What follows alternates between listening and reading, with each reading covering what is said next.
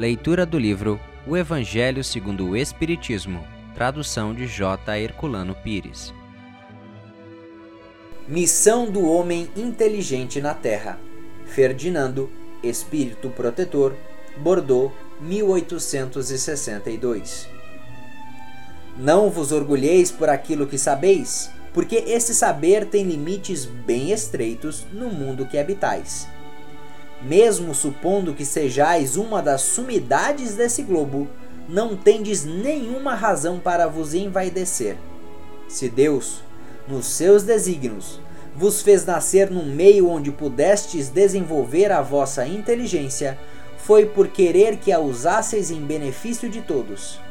Porque é uma missão que Ele vos dá, pondo em vossas mãos o instrumento com o qual podeis desenvolver, ao vosso redor, as inteligências retardatárias e conduzi-las a Deus.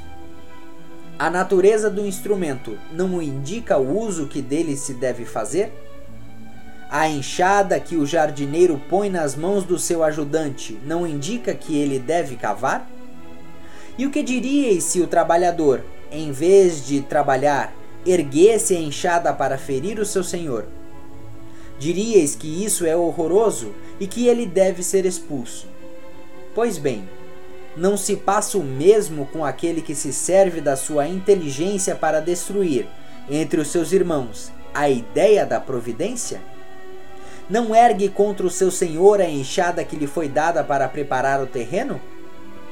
Terá ele o direito ao salário prometido ou merece, pelo contrário, ser expulso do jardim? Pois o será, não o duvideis e arrastará existências miseráveis e cheias de humilhação até que se curve diante daquele a quem tudo deve. A inteligência é rica em méritos para o futuro, mas com a condição de ser bem empregada.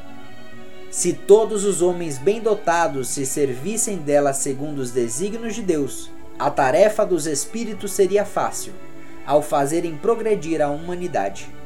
Muitos, infelizmente, a transformaram em instrumento de orgulho e de perdição para si mesmos. O homem abusa de sua inteligência como de todas as suas faculdades, mas não lhe faltam lições, advertindo-o de que uma poderosa mão pode retirar-lhe o que ela mesma lhe deu. Muito obrigado por assistir o nosso podcast. Se você gostou, deixe seu like e compartilhe. Dessa forma, poderemos juntos espalhar cada vez mais a luz do Cristo Consolador.